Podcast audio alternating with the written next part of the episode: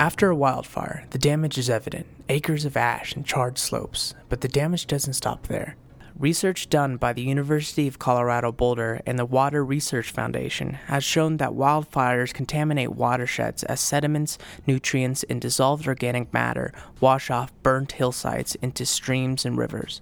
Fernando Rosario Ortiz is an associate professor of environmental engineering at CU Boulder, and he was a researcher for this study. So essentially, a wildfire will have uh, tremendous effects on the on the vegetation that results in the mobilization of material in the form of sediments. Uh, ultimately, those sediments become turbidity, and the drinking water utilities need to remove that turbidity in order to produce water that is safer for consumers. The research covers the long and short term effects from wildfires on the availability and quality of drinking water for large urban areas in Colorado and the West. Luckily, the report includes possible solutions to help utilities plan for worst case scenario. Well, you know, it's not so much that it cannot be treated, but the addition of additional sediments indicates that you need to add more chemicals to be able to remove them. What we found out is you can treat them, but it's going to cost you more.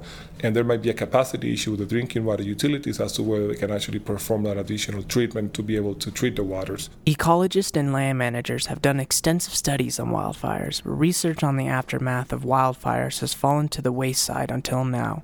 I think the worst case scenario will be when you have one single source of water, let's say a river, and then that river is now impacted by a wildfire because there's going to be some short term and long term issues. You know, short term, you may have anything from loss of power all the way to um, um, a lot of debris in your intake.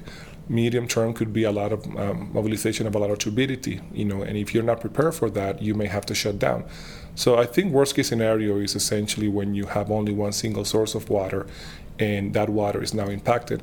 Ideally, you have multiple sources. The researchers plan to continue to study the effects of wildfire and work with local utilities on potential solutions. Thanks for listening. This is Andres Belton reporting for CU Lab Rats, a podcast produced by Strategic Relations and Communications for the University of Colorado Boulder.